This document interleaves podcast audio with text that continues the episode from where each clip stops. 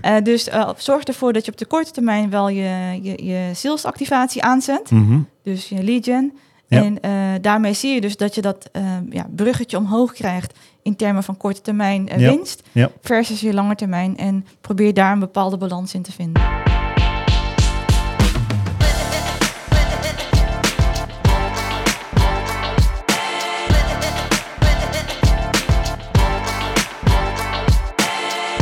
Welkom en leuk dat je luistert naar weer een nieuwe aflevering van Ondernemer de Podcast. Deze keer in de studio TJ Paul en Marcia. Welkom. Yes, dankjewel. Welkom. Welkom. Ja, stel jezelf even voor als je wil. Zeker. Mijn naam is Marcia ben directeur-eigenaar van Sky10. En met Sky10 helpen we IT-techbedrijven met hun marketing, branding en positionering. Ja, En eh, daarnaast ben ik co-founder van CEO Tech. En CEO Tech is een community voor IT-leaders en CEO's van techbedrijven. ja Om eh, ja, authentieke verhalen met elkaar te delen die gaan over groei en leiderschap. tof. Mooi. Nou, en welkom bij het techbedrijf. Ja, Eh, je ja. iets dichter bij je mond houden, denk ik. Oh, dan is het helemaal top. gaat ja, het goed? Ja. super. Zeker, Toppie. zeker. Ja. Dit was al prima hoor, maar nu is het nog beter, denk ik. Ja, zeker. Eh, we beginnen de podcast weer met supersnelle stellingen. Dus je krijgt drie stellingen en de bedoeling is dat je ze snel met eens of oneens beantwoordt. En daarna heb je nog tijd om een, eh, eh, een van de stellingen toe te lichten. Of Om gaan we te nuanceren. Ja, dat, dat mag. Zou ik niet doen, maar misschien verder over in gesprek is dan wel eh, Bold is een van jullie uitingen, toch? Dus, zeker Ja. weten, bond. Maar uiteindelijk ehm, bestaat de wereld wel uit heel veel nuance. Ah, Ja. oké. Oh, Ja. En we hebben al heel veel polderbedrijven in Nederland, dus wat dat betreft... eh nou, mooi. Komt goed. Eh, ben je er klaar voor? Zeker? Top.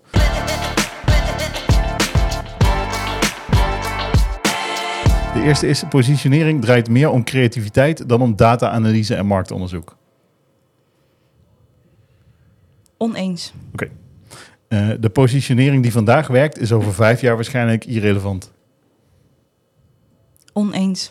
En in het digitale tijdperk is positionering minder belangrijk geworden. Online aanwezigheid en zichtbaarheid zijn belangrijk. Kun je me nog een keer eh, opnoemen? Zeker. In het digitale tijdperk is positionering minder belangrijk geworden. Online aanwezigheid en zichtbaarheid zijn nu belangrijk. Oneens. Ik hoopte ook zo dat je dat zou zeggen. Driemaal oneens dus. Ja, inderdaad. En eh, welke zou je graag willen toelichten? Eh, maakt niet uit, kies jij maar. Eh, oh, dan gaan we voor in het digitale tijdperk is positionering minder belangrijk geworden. Online aanwezigheid en zichtbaarheid is nu belangrijker. Ja, nou Dus ja, ja, het is gewoon als je hard op de trommel slaat, dan vinden mensen je vanzelf toch? Ja, kijk, positionering gaat natuurlijk is een niveau hoger. Mhm. Ehm, eh, je hebt het nu over twee verschillende dingen. Ja. Wat mijn inziens, positionering gaat veel meer over je oerverhaal, je merkverhaal, je, Mhm. je DNA, je cultuurwaarde, je missie, je visie op de wereld. Eh, wat je komt doen om eh, ja, de wereld te veranderen of te verbeteren. Ja. En ehm, dat, dat is natuurlijk, moet natuurlijk een mooie narrative zijn naar uiteindelijk je value proposition. Dus Mhm. wat jij aanbiedt in je producten of diensten. Ja. En ehm, daar, daartegenover schets jij een situatie waar je het hebt over online, Mhm. dus zichtbaarheid. En dat gaat veel meer over medium en kanalen. Ja. Dus welke kanalen kies je om je boodschap te, ver- te vertellen? Ja. En natuurlijk is de tijd veranderd en hebben we veel meer te maken met diverse online kanalen. Mhm. Maar eh, je positionering gaat over jaren heen. Dat is, dat is iets van 10 of 20 jaar. Ja. En eh, dus positionering gaat veel meer over dat je een, een, een strak en goed en consistent verhaal hebt. Wat Mhm. je door de tijd heen continu kan, eh, ja, kan verkondigen. Ja. En dat, de, dat je medium, eh, die media en je kanalen veranderen, ja, dat, is, dat is van alle tijden. Ja, precies. Eh, dus dat is, eh, dat is Ja. ja. min of meer mijn uitleg. Ja, mee eens. Eh, snap ik. Ja, dit is wat de podcast waarbij ik waarschijnlijk met jou niet heel erg veel kan gaan challengen. Want we denken over heel veel dingen als die Ja. hetzelfde. Maar goed, wa- wa- wat, hoe denken jullie daarover? Want dit is, ja, ik ben ook wel benieuwd, TJ, hoe jij daarover denkt. Nou ja, in dit geval ben ik het 100% eens. Dus ik heb daar weinig over, over aan toe te voegen. Mhm. Ja, Ja. eens. Ja, je ziet natuurlijk gewoon bij heel veel, hè, wat positionering, op het moment dat je dat gaat doen, is het, maar goed, daar gaan we het straks natuurlijk nog uitgebreid over hebben, is natuurlijk ook wel heel veel investeren in iets wat niet direct iets oplevert. Hè? Geen zichtbaarheid of conversies op social media. Maar ja, zonder goede positionering kun je wel gaan roepen. Maar als je verhaal niet helemaal 100% klopt, ja, dan maakt het sowieso minder impact. Klopt. En sluit het waarschijnlijk ook niet aan op de behoeften van de Ja, doelgroep. klopt. Kijk, als je nou heel simpel voorbeeld, een Coolblue. ehm in de basis hebben zij natuurlijk een commodity product. Mhm. En als zij eh, zich zouden focussen op het commodity product en daarmee onderscheidend willen zijn, dan heb je eigenlijk geen bestaansrecht. Nee, En eh, datzelfde geldt eigenlijk ook voor IT- en techbedrijven. Mhm. Dus als jij je, je waarde probeert te vinden in je, in, je, in je propositie alleen, stel je voor dat je een Mhm. digitale werkplek aanbiedt, Ja. of in dit geval AVAS-implementaties. Eh, ja, er zijn heel veel concurrenten die hetzelfde doen. Mhm. Maar als jij doet wat een ander ook doet, dan ben je heel makkelijk in te halen. En Ja. Op, het niveau van propositie kunnen mensen jou kopiëren. Ja. En eh, als, je, als je jezelf wil onderscheiden, dan moet je naar een, een abstractieniveau hoger. Ja. Mooi. Dus dat is... eh, Ja, precies. Ja. Lekker op de emotie zitten in plaats van Ja. de inhoud. ja, onder zeker andere. Ja. Oké, tof. Eh, Paul, dan jouw stellingen. De Kom eerste op. is, de eerste indruk die je maakt is belangrijker dan je daadwerkelijke product of dienst. Eens. Oké. In het digitale tijdperk telt klantloyaliteit niet meer. Mensen kiezen toch altijd voor de goedkoopste optie. Oneens. Oké. En de beste lessen in ondernemen komen van mislukkingen, niet van successen. Eh, zeker eens. Oké. Die laatste. Ja, welke zou je willen toelichten? Nou, laten we die, laten we die laatste dan doen. Ja. Ehm, nee, ik, ik, ik ben overtuigd op het moment dat je als bedrijf de, eh, de setting zo neerzet dat iedereen fouten mag maken. Mhm. Dat, dat is waar je van leert. Dat- Dat is waarom je beter wordt. Ja. Ehm, in, in, in ieder geval in mijn ervaring. Als je dingen goed doet, is het leuk. En dan vier je dat succes en dan ga je door. Eh, Ja. Maar dan is er niet in de toekomst een keer een moment dat je door jezelf wordt teruggeroepen van... hé, hey, let op, hier moet ik even eh, aan denken. Mhm. Dus eh, ik denk dat fouten maken echt super belangrijk is dat je dat doet. En dat je daar ook open over bent, Ja. dat je fouten gemaakt hebt. Ja. Ehm, op het moment dat je dat doet en je... Nou ja, wij doen dat ook zeker binnen ons bedrijf. Mhm. Om te zorgen dat mensen daar open over zijn en dat ze fouten durven te maken. Ja. Ehm, ja, daar, daar, word je, daar leer je veel meer van dan successen behalen. Ja. Ja. Mee eens. Mooi. Ja, zeker. Tof. Eh, dan TJ, jouw stellingen. De eerste is, succes in ondernemerschap is meer afhankelijk van geluk dan van vaardigheid of hard werken. Oneens. Oké. In moderne zaken is data-analyse belangrijker dan menselijke intuïtie of ervaring.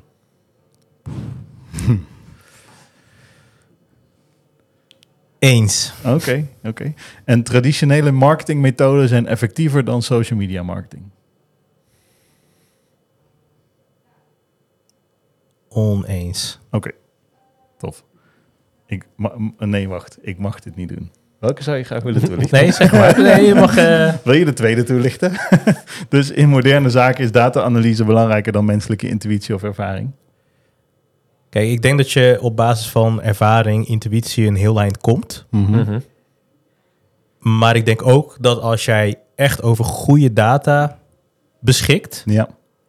dat jij veel objectiever keuzes kunt maken Mhm. die onderbouwd zijn. Ja. Anders dan het, het, was in, eh, het was zo of ik heb het al een keer eerder meegemaakt, dus dan is het nu weer zo. Ja. Of mijn onderbuikgevoel. Ehm, maar dan moet je wel over de juiste data beschikken. Ja, En dat is natuurlijk wel een uitdaging. Ja, mee eens. Die data kan echt je gevoel bevestigen. Dat is eh, denk ik wat je een, ehm, een, een hele vertrouwde keuze laat maken uiteindelijk. Mhm. Eh, maar het grappige is dat je die data, die kan je ook soms op dingen wijzen dat je denkt, hé, hey, maar daar heb ik echt nog nooit over nagedacht. Dat, Ja. dat vind ik, ik ben het helemaal eens. Dus die, die combinatie van die twee zou tot een eh, beslissing eh, moeten, moeten leiden. Ja, precies. Is menselijke intuïtie voor jou misschien, Marcia, is, is dat belangrijk? Zeker. Ehm, het is natuurlijk heel erg contextafhankelijk Mhm. waar je, waar je door laat leiden. Ehm, even een voorbeeld. Als jij eh, mensen aanneemt en eh, je hebt daar een eerste, in eerste instantie een heel goed gevoel over. Ja. En ehm, je laat dat ook onderbouwen door bepaalde analyses of testen. Mhm. Dan eh, kun je dat vervolgens door die test of door de analyses beter, ja, betere beslissingen nemen. Ja. Een ander voorbeeld is als jij zaken doet met iemand of Mhm. als jij, eh, in mijn geval, positionering leidt heel vaak tot een nieuw eh, communicatieconcept. Ja. En daar is gevoel natuurlijk ook heel erg eh, belangrijk. Mhm. Eh, en in dat geval van concepting zit, je, zit het veel meer op het gevoel. Ja. Ehm, aan de andere kant, als het gaat om marketing of growth marketing, gaat het veel meer om data. Mhm. En ehm, ja, die twee werelden moet je ergens eh, bij elkaar zien laten komen. Ja. Dus het is nooit of-of, eh, maar het is wel heel erg contextafhankelijk van wat je, wat je meer zwaarder laat wegen eh, Mhm. in de situatie. Ja. Ja, precies. Oké, tof. Dan eh, Mooi is genuanceerd. Toch ja, weer, zeker waar. ja. Dus eigenlijk gewoon en-en. Ja. Mooi. Dan eh, gaan we door naar het hoofdonderwerp van deze week. En dat is positionering.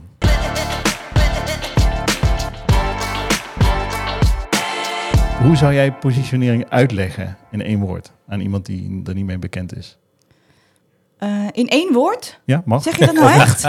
Lastige vraag hier, Eén zin hoor ik. Kan, belangrijk, punt. Nee, oké, maak er dan een zin van. Die krijg je van me.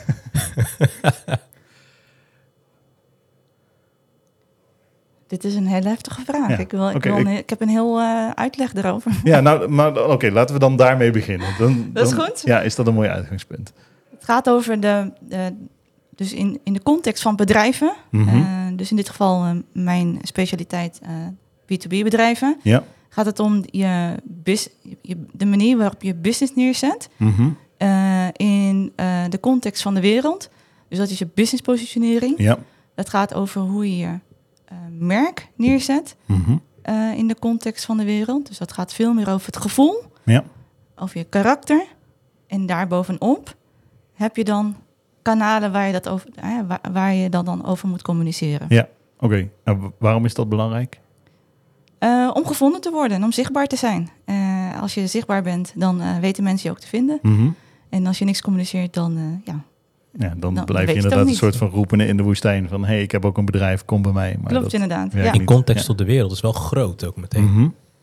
Ja, en ik zeg dat omdat eh, in, in deze tijd eh, hebben we natuurlijk te maken met een, peri- een tijdperk waar niet alleen winstmaximalisatie belangrijk is. Mhm. Anders krijg je je mensen niet mee. Maar Mhm. ook een stukje purpose leadership. En dat stukje purpose leadership, dat moet, dat moet ergens bij elkaar komen in termen van... dus je hebt aan de ene kant van as heb je winstmaximalisatie. Aan de andere kant van as heb je dan purpose. En dat moet ergens bij elkaar komen. Anders willen mensen niet meer voor je werken. Anders doen klanten geen zaken meer met je. Zeker als je bijvoorbeeld eh, met aanbestedingen meedoet. Ehm, dus eh, in de context van de wereld bedoel ik dus eigenlijk meer van... Wat, wat doe jij om de wereld een stukje beter te maken? Ja. Eh, dat, dat kan gaan over allerlei zaken, MVO of diversiteit of nou, ja, allerlei relevante thema's die nu belangrijk zijn. ja, eens. Vind je dat ook, DJ? Merk je dat jouw klanten daar en of collega's behoefte aan hebben? Collega's meer dan klanten. Mhm. Kijk, wat je zegt inderdaad bij een aanbesteding, maar Mhm. dat, dat is volgens mij gewoon een, een branche-specifiek iets. Hè. Overheids, Rijksoverheid, Rijksoverheid ja, klopt. Ja. inderdaad, of, of semi-overheid, die, die, die zijn daar semi-gedwongen om, om, om bijvoorbeeld met, met diversiteit aan de slag te gaan en eh, met dat soort zaken. Ja. Ehm, terwijl je dat bij andere bedrijven, in ieder geval, ik merk het nog een heel stuk minder. Eh, Mhm. Maar bij collega's merk je wel. ehm, nou ja, toevallig net nog, we hebben een verkiezing eh, gehad voor een medewerker. Eh, eh, voor een medewerkervertegenwoordiging. Dat was afgelopen vrijdag. Nou, er zijn eh, drie mannen zijn gekozen. En de vierde, de, de, iemand op de vierde plek was een vrouw. Nou, de- degene op de derde plek is net, echt net naar mij toegekomen. Die zei van ja, ik wil eigenlijk mijn, mijn plekje afstaan aan de vierde plek. Omdat we anders geen diversiteit, in, in die vertegenwoordiging hebben. Nou ja, Hm.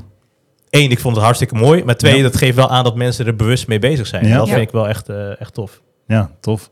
Wat is dan het risico? Sorry, dat, want het wordt nu even een keihard bruggetje. Ja, Ik ben benieuwd naar het, eh, want we hadden net tijdens de supersnelle stellingen ook over hè, die roepen in de woestijn en niet een duidelijke boodschap hebben. Wat is dan het risico van geen goede positionering hebben?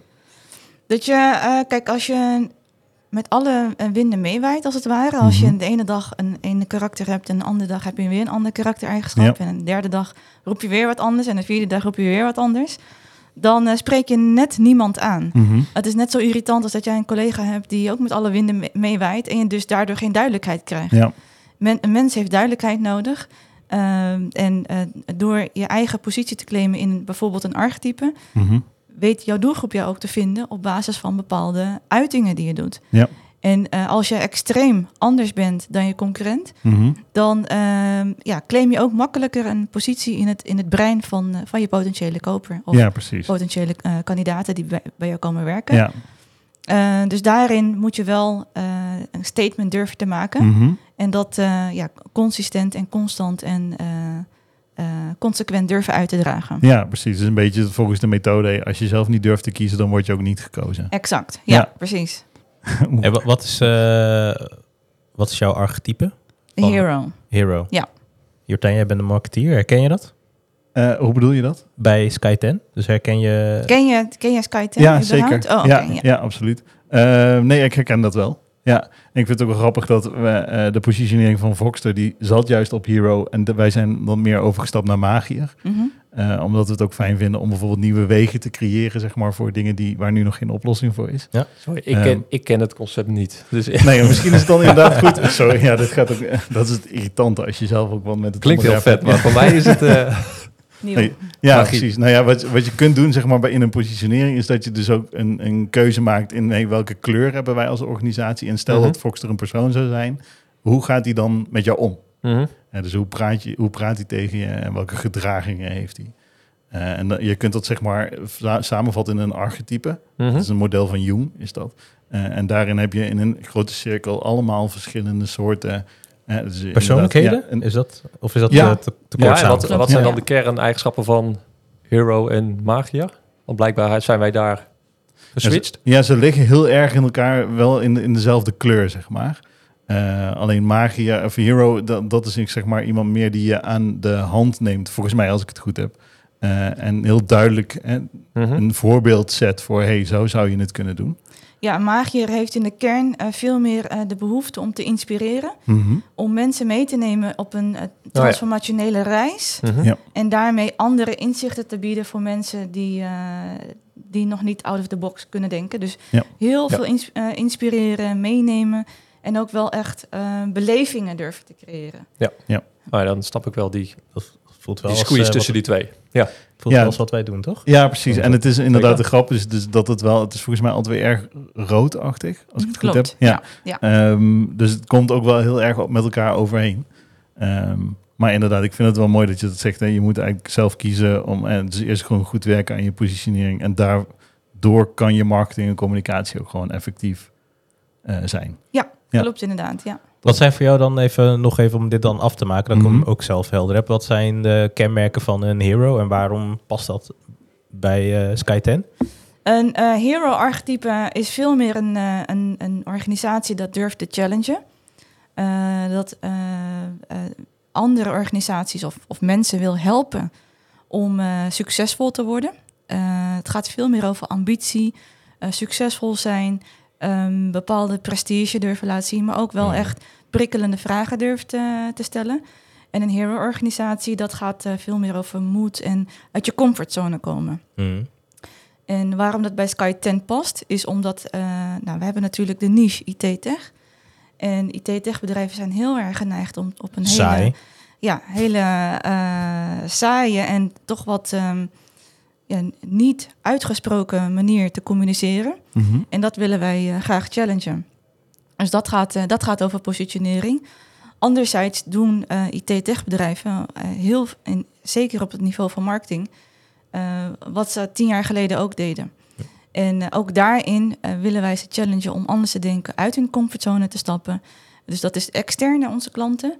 En intern naar onze medewerkers vind ik het heel belangrijk dat mensen zich continu blijven ontwikkelen. Dat ze zich ook zichzelf hè, durven uit te dagen Mhm. door eh, ook dingen te doen die je anders eh, nooit durfde te, te, te doen. En eh, hoe doen we dat? Door ja, ook wel continu te laten trainen, op, on- hè, op cursus te gaan. Mhm. Maar soms ook opdrachten op te pakken die, je die je voorheen nooit hebt opgepakt. Ja. Dus, dus daar zit ook dat stukje uit je comfortzone komen, zit daar ook in. ja, tof. En dan dus ook de ruimte geven om misschien eventueel op je plaat te gaan. Ja. Omdat Ja, je zeker. daar juist veel van Ja, leert. weer hoog- hoog experimenteel. Ja. Eh, dus eh, hoog experimenteel. Dus mensen ook wel de ruimte geven om fouten te kunnen maken. Mhm. En eh, daarmee ook ja, daarvan te leren. Ja. Dus snel, ex- snel experimenteren, snel falen, dat is eh, Mhm. ja, voor mij wel heel belangrijk. ja. Maar zie je dan niet eigenlijk het marketingvak als één grote AB-test? Ja, is het ook. Ja, zeker weten. En dus ehm, de AB-test gaat natuurlijk heel erg over online. Mhm. Maar ook als je kijkt in de offline wereld, eh, mensen de, de ruimte geven om iets te toetsen, eh, te snel te valideren en vervolgens weer doorgaan Mhm. naar, eh, naar het experiment. Ja, precies. Stel dat je als ondernemer zou willen beginnen met positionering. Eh, anders dan Belmasha. Wat, zou Ja. dan, wat is dan jouw belangrijkste tip? Hoe je Eh, start? kijk naar jezelf, kijk gewoon intern naar je eigen drijfveren. Mhm. Eh, dus wat wel echt wel iets uit het hart komt. Ja. Ehm, en eh, eh, los van dat je natuurlijk gewoon eh, bepaalde KPI heb- hebt die, waarmee je je bedrijf moet voeren. Mhm. Kijk ook naar, naar je eigen verhaal. Wie ben jij? Waar kom je vandaan? Wat wil je verbeteren? Waarom Ja. wil je dat verbeteren? Wat zit er in, ja, letterlijk in jouw aders en Mhm. in je karakter om het beter te doen. Ja. En dat verhaal moet je dan eh, zien te cultiveren naar jouw eh, waardepropositie. Ja, tof. En gaat het dan over wie je bent of wie je wilt zijn? En wij hebben eh, vorig jaar hebben we bijvoorbeeld een exercitie gedaan om te kijken naar onze kernwaarden. Ja. En we hebben daar een aantal aanpassingen aangebracht, omdat een deel meer was, ja, we willen dat zijn, maar als we rondkeken zagen we dat eigenlijk niet eh, in de organisatie voldoende terug. Ehm, geldt dat voor, voor dit ook? Of zou je hier wel kunnen kiezen van, hé, hey, ik wil uiteindelijk naar die hero toe? Eh dat hangt vanaf eh, inderdaad of je, als jij een bepaalde groeistrategie hebt, waarvan je weet, nou over twee of drie jaar eh, moet ik daar naartoe, dan moet je toewerken naar wie je wilt zijn. Hmm. Als je, als je niet een bepaalde transformationele reis doormaakt, dan moet je, is het gewoon vanuit wie je nu bent. Oké. Mhm. En als je dan die stip op de horizon hebt gezet, van ik wil daar komen en dit, dit zijn onze doelen, dan moet je daar ook wel concreet naartoe werken. In termen van, stel je voor dat je een hero-organisatie wil zijn of een eh, re- rebe- rebelsorganisatie, Mhm, ja. maar je hebt die mensen nog niet in dienst die dat echt zijn, of je hebt die mensen niet in, in, in je board die dat ook kunnen uitdragen, dan moet je die mensen in de board zetten. Ja, Dus die, eh, de concrete stappen die eruit voortvloeien, want het natuurlijk- klinkt natuurlijk heel erg hoog over en vaag waar we het nu over hebben. Maar de kunst is om het concreet te maken in termen van HR. Wat betekent dat voor HR? Hoe ga jij je contracten opzetten?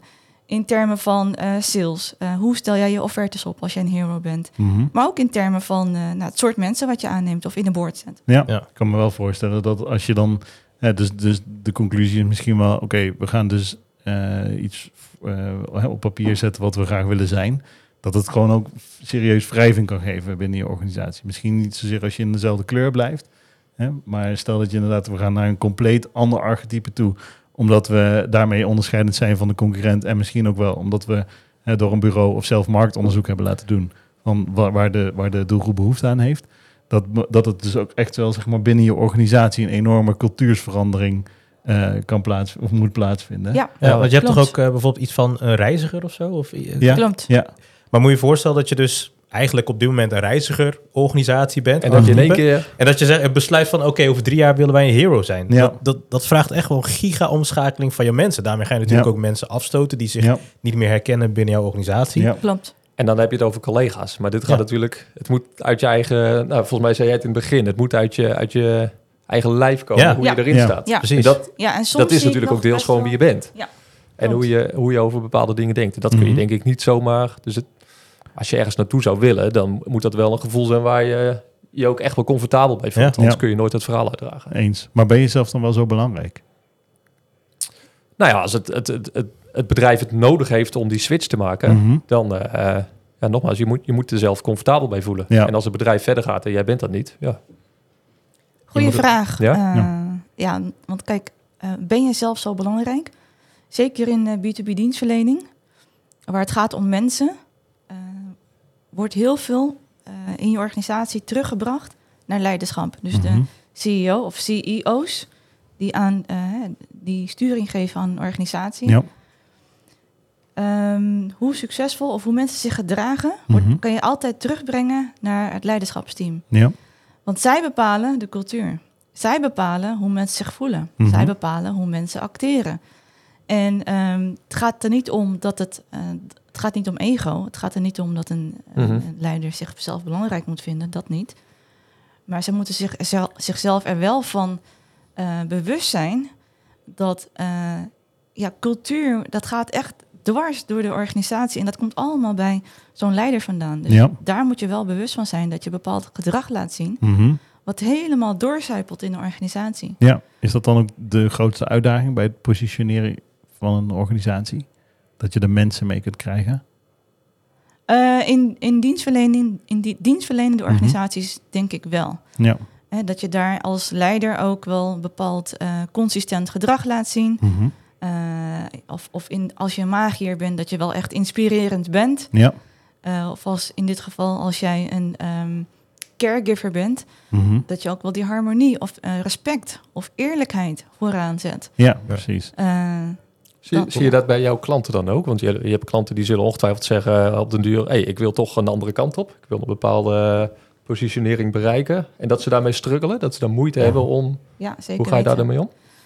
Er is een, ehm, er is een, een bedrijf eh, ik ga gewoon hun naam noemen, PQR, die het heel goed doet. Dat is gewoon, daar kijk ik heel erg tegen op. Eh, dus wat dat betreft complimenten. Zij hebben intern ehm, eh, besloten dat eh, het is echt wel een, een, meer een caregivers-organisatie. Mhm. Je ziet aan hun kernwaarden en de manier waarop zij zichzelf neerzetten intern dat het klopt. Hè, ze behandelen elkaar met heel veel respect. Eh, ehm, eerlijkheid eh, staat vooraan, eh, maar ook eh, ja, sharing en, en giving en eh, elkaar laten uitpraten is bijvoorbeeld als je daar intern rondloopt, dan merk je dat heel erg. Mhm. En dat straalt zich ook af aan de buitenkant. Je ziet het ook in hun visual identity, je Ja. ziet het ook aan hun tone of voice, aan de manier waarop zij eh, nou, letterlijk met elkaar omgaan, maar ook met hun klanten. Mhm. Eh, er zijn ook bedrijven die daar heel veel moeite mee hebben, omdat, eh, dus als er een archetype gekozen is, Ja. om zich daar ook dan vervolgens naar te gedragen. En Ja. Daar kan ik natuurlijk geen, geen namen van noemen. Oh, nee. maar dat is ook niet, lijkt me ook niet Nee. heel netjes. nee. Zijn ze wel klant bij je? Ja. Oké, ja, dat kan, maar dan is er gewoon, het is nog heel veel werk aan oud-klanten in dit ja, geval. Ja, precies. dus dan Ja. is gewoon heel veel werk aan de winkel. Ja. En de, ja, dat gaat over heel veel dingen tegelijkertijd. Het is Mhm. niet alleen je website. Het is eh, niet alleen je visual identity. Het gaat echt over gedrag. Ja. Dus het is En gewoon gedragsverandering. Ja. Ja, Dat is natuurlijk het moeilijkste wat er is volgens mij om te veranderen. ja, Dus Ja. precies. Maar daarom zie je ook in marketingland natuurlijk heel veel dat credo is buiten winnen is binnen beginnen. En dat is denk ik ook wel echt oprecht waar het op neerkomt. Mooi, ja. mooi. Ja. Maar hoe, hoe ben jij, want je bent natuurlijk eh Sky 10 zelf, hoeveel jaar geleden? Drie jaar geleden gestart? Ja, 2,5 jaar geleden. Tweeënhalf ja. jaar geleden gestart. Hoe ben je daar als, als leider? Want je, je bent ook denk ik in je eentje begonnen en nou, je hebt nu een organisatie staan. Eh, hoe ben je daar zelf op dagelijkse basis mee bezig om, om die rol te vervullen? In mijn geval is het dat ik ehm, eh, heel erg mezelf ben. En ehm, wat, wat in mijn kern zit, is dat ik eh, het heel fijn vind om eh, dingen te challengen, door te vragen. Mhm. En eh, ook wel heel erg. ehm, eh, ik hou van duidelijkheid. En als, als er bijvoorbeeld een bepaalde keuze wordt gemaakt, dan vind ik het belangrijk dat je dan links of rechts kiest en daar dan daarop gaat gassen. Mhm. En ehm, door mezelf te zijn, dus ook gewoon wel echt links of rechts te kiezen en gewoon daar vol gas in te gaan, eh, geef ik ook heel veel duidelijkheid aan mijn team. En ehm, voor mij geldt het dus heel erg dat ik eh, vooral mezelf ben, maar ook de kernwaarden continu opnoem. Bijvoorbeeld in quarterlies of in monthlies. Ja. En eh, dat ik ook onze b-hack continu eh, herhaal. En het is een kwestie van herhalen. En je, je verhaal, tot, totdat je letterlijk de dood moe van wordt. Mhm. dat consistent ook wel eh, ja, blijft doorvoeren in je dagelijkse operatie. Maar ook in je verhaal naar buiten. Ja, precies. Vind ehm, is het ook belangrijk, zeg maar, als ondernemer dan om daar intern ruimte over te maken? Dus hè, dat hele, zeg maar, even internal branding stuk, want dat is eigenlijk wat het is. Eh, vind je dat dat te veel dan nog wordt overgeslagen? Ehm, je bedoelt intern in, in onze organisatie? Of? Ja, gewoon in het algemeen, zeg maar, hoe je tegen de, de markt of je, je prospects of klanten aankijkt. Eh, ja, ja, je ziet zeker bij, binnen IT Tech dat er gewoon nog heel weinig aandacht is Mhm. voor echte positionering en echt voor anders durven zijn. Ja, ja, precies. Eh, dus dat is, eh, ja, dat is wel iets wat je vaak nog ehm, als een ondergeschoven kindje ziet. ja, en Waarom, waarom denk je dat dat zo is? Omdat het, ze vinden het, mijn klanten en opdrachtgevers vinden het nog heel Mhm. moeilijk om het meetbaar te maken. Ja, En ehm, om het daadwerkelijk op de korte termijn ook, ehm, ja, korte termijn, lange termijn. Eh, ja branding precies. is lange termijn. Ja, dat is Ja. precies En- wat er bij mij naar boven kwam. Ja, het is gewoon eh, verschil in kort, lange termijn. Ja, Ja. precies. En die, ze vinden het moeilijk om die balans, om zeg maar, om daarop ook te meten. ja. Ja. En hoe zorg je ervoor dat, dat je zo'n ondernemer de juiste eh, KPI's of eh, zeg maar performance indicatoren geeft om dat te doen? Ik kan me voorstellen als jij als bureau zijnde bij een organisatie aankomt, zeg van oké, prima, ik ga hier gewoon met jou ton investeren. Mhm. Wat krijg ik ervoor terug? Kan jij van die ton twee ton maken? Want dan wil ik mijn handtekening wel zetten. Ja, precies. Wat wij altijd adviseren is, eh, combineer lange termijn met de korte termijn. Mhm. En dus de lange termijn is het positioneringsverhaal. Ja, En de korte termijn is in ons eh, geval dan growth marketing. Ja. Zodat je in elk geval heel kort cyclisch eh, Mhm. wel aan de slag gaat met eh, een stukje lead generatie of demand generation. Dat is het tegenwoordig het, eh, ja dat is het term. nieuwe new thing. Ja, ja, zeker. ehm, Nieuw voor mij. Ja, nou ja, praat ik er nog wel een keer over bij. Ja. eh, dus zorg ervoor dat je op de korte termijn wel je, je, je salesactivatie aanzet. Mhm. Dus je lead gen. Ja. En eh, daarmee zie je dus dat je dat eh, ja, bruggetje omhoog krijgt in termen van korte termijn eh, winst Ja. versus je lange termijn. En probeer daar een bepaalde balans in te vinden. Ja, ja mooi. En eh, qua positionering, denk je als je die één keer hebt neergezet, dat die eh, gewoon oneindig lang houdbaar is? Of moet die na een bepaalde periode weer worden herijkt? Dat hangt eh, vanaf wat er gebeurt in de organisatie of Mhm. wat er gebeurt eh, in je klantenkring, is in je doelgroep. Ja. Dus als je doelgroep eh, wezenlijk andere, andere, behoefte, eh, andere behoeftes krijgt, Mhm. Omdat de wereld verandert, Ja. weet ik veel waarom. Ja, dat kan, Ehm, ja. ja, eh, dan, dan moet je dat herijken. Ja, Eh, of als je ziet dat je interne organisatie toe is aan verandering, omdat je anders je talent niet kan houden, Mhm. kan behouden, of omdat je talent niet kan werven, dan moet je je positionering inderdaad eh, herijken. ja. Is Maar het ook volgens, iets? volgens- sorry. Nee. Volgens, volgens mij is er toch een enorme kentering aan de gang als het gaat om, jij zei in het begin, winstmaximalisatie of Ja. draag je een steentje bij in de wereld. Mhm. Volgens mij is dat een mega verandering die gaande is. En ik hoop dat die nog veel meer eh, doorslaat eigenlijk naar de, naar de kant van we moeten het met z'n allen op deze wereld doen.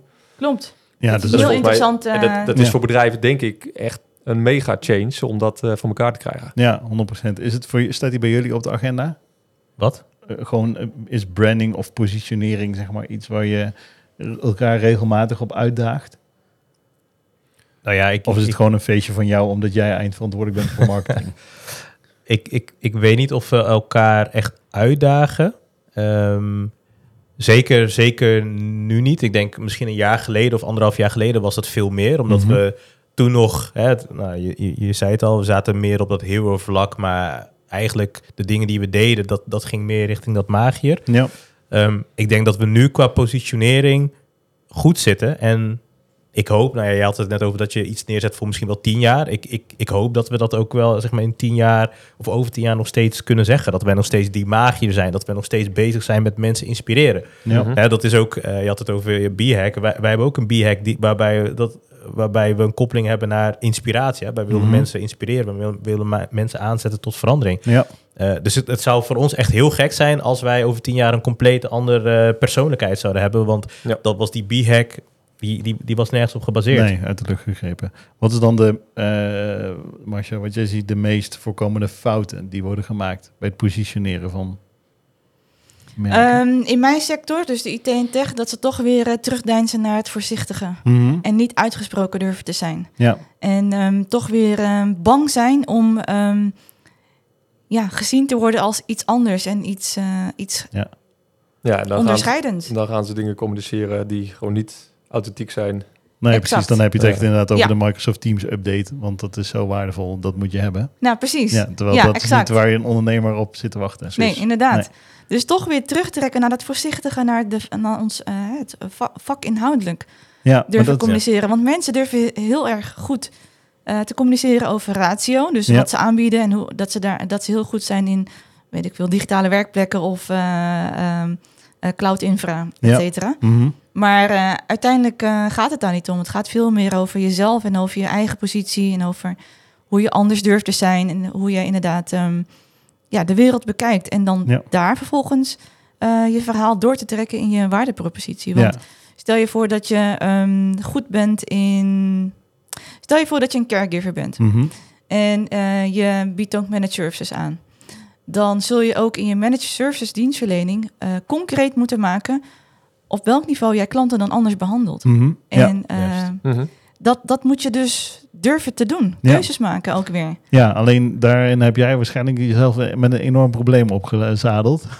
En dat probleem ga ik even voor jou schetsen. Dat is eh, dat je in een branche zit waarbij mensen zichzelf daar echt extreem comfortabel bij voelen. En het is niet jouw bedrijf, want het is jouw, jouw opdrachtgever. Ja. Dus hoe zorg jij ervoor dat zo'n ondernemer zichzelf ook comfortabel voelt bij die verandering? Ehm, jij daagt hem uit. Jij zegt, hey, verbreek de status quo en zet gewoon even iets nieuws neer. ja, klopt. Kijk, wat wij, wij zijn geen veranderorganisatie. Mhm. En dus wij, ik heb niet de illusie dat ik ehm, ehm, uiteindelijk ehm, vertalen wij zo'n positionering naar visuele identiteit en Mhm. communicatieconcept. Ja. En daar ga je dan mee, eh, mee communiceren naar de buitenwereld toe. Mhm. Maar ik heb geen bedrijf om echt concreet ook eh, de hele cultuur te veranderen. Nee, precies. Daar is mijn bedrijf niet op gestond. Nee, Ik heb ook niet, die ambitie heb ik ook niet. nee. Dus op een gegeven moment moet je ook voor jezelf ehm, bepalen waar je eh, waar je het loslaat en waar je het accepteert. Maar geef je de ondernemer wel tools om het intern uit te kunnen dragen? Ja, zeker. Eh, Ja. We werken ook met eh, eh, bedrijven die dan eh, employee advocacy workshops Ja. doen. Of Mhm. die, die cultuurtransformaties eh, begeleiden. Ja, precies. En dus, die zet eh, je dan daarbij. Ja, Ja. klopt. Wat zou... Ja, zeg maar DJ. Is, is Ja. het niet ook ergens gewoon een soort van bewustwording creëren? Want hè, we hebben het, of jullie hadden het net over het feitelijk communiceren over hè, mijn product kan dit of mijn dienst kan dat. Eh, maar de psychologie is er volgens mij heel helder op. Eh, volgens mij meer dan 80 of misschien wel meer dan 90 procent van onze beslissingen, die Mhm. nemen we niet rationeel. Hè, we, we- dat doe je uit zeg maar, een bepaald automatisme of, of, of Ja. eh, op basis van dat gevoel. Mhm. Dus als jij iemand wil raken, dan moet je inspelen op dat gevoel. En dat is niet, eh, ik heb nu een processor die nog twee keer sneller is. Ehm, Nee, dat is wat kun je daarmee en wat gaat het jou brengen als ondernemer? Dat Mhm. is het gevoel wat je erbij krijgt. Ja. ja. als dat al voldoende emoties Ja, je moet, ja, ja, eens, ja.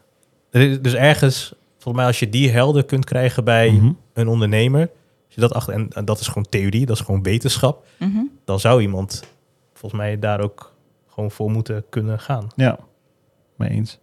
Mooi. We zitten al wel aan de tijd. Zo. Weer. Ja, het is echt. Die podcast die gaan helemaal Maar, nergens over. maar deze ging sneller Ja. dan de andere. Oké, ja, dan is het dus een heel interessant onderwerp. En denk ik ook nog gewoon iets waar we een keer over door moeten praten. Want we hebben het over het hele marketingstuk natuurlijk nog niet gehad. Dat is natuurlijk degene wat, wat, men, wat veel zichtbaarder is en wat eh, mensen ook interessant vinden. Dus misschien is het wel goed om hier nog een keer over door te praten. part 2. Ja, Ja. zeker. Oh, tof. Nou, dan gaan we dat doen. Ja, dat was hem dus weer. Nieuwe Dankjewel. aflevering van Ondernemende Podcast. Ja, Yes. jij bedankt. Heb je nog niet genoeg eh, inspiratie gehad? Volg ons dan op LinkedIn, Instagram, YouTube, TikTok of eh, wat is het? Volgens mij heb ik alles benoemd. Ja, volgens mij. Ja, het is niet te doen. We zijn gewoon overal. Inspireren, hè? dat hoort erbij. Ja, alle linkjes staan in de show notes en we zullen jouw LinkedIn-biografie ook eh, toevoegen, zodat Leuk. mensen ook met jou contact op kunnen nemen. Vind jij deze podcast nou leuk? Beoordeel ons dan in je favoriete podcast app en abonneer je natuurlijk om geen enkele aflevering meer te missen. Ja, Marcia, nogmaals dank. Paul, TJ, bedankt. Ja, bedankt Marcia. Ja, joh. Ja, jullie bedankt voor eh, deze welkom eh, ontvangst. Ja, en tot de volgende keer.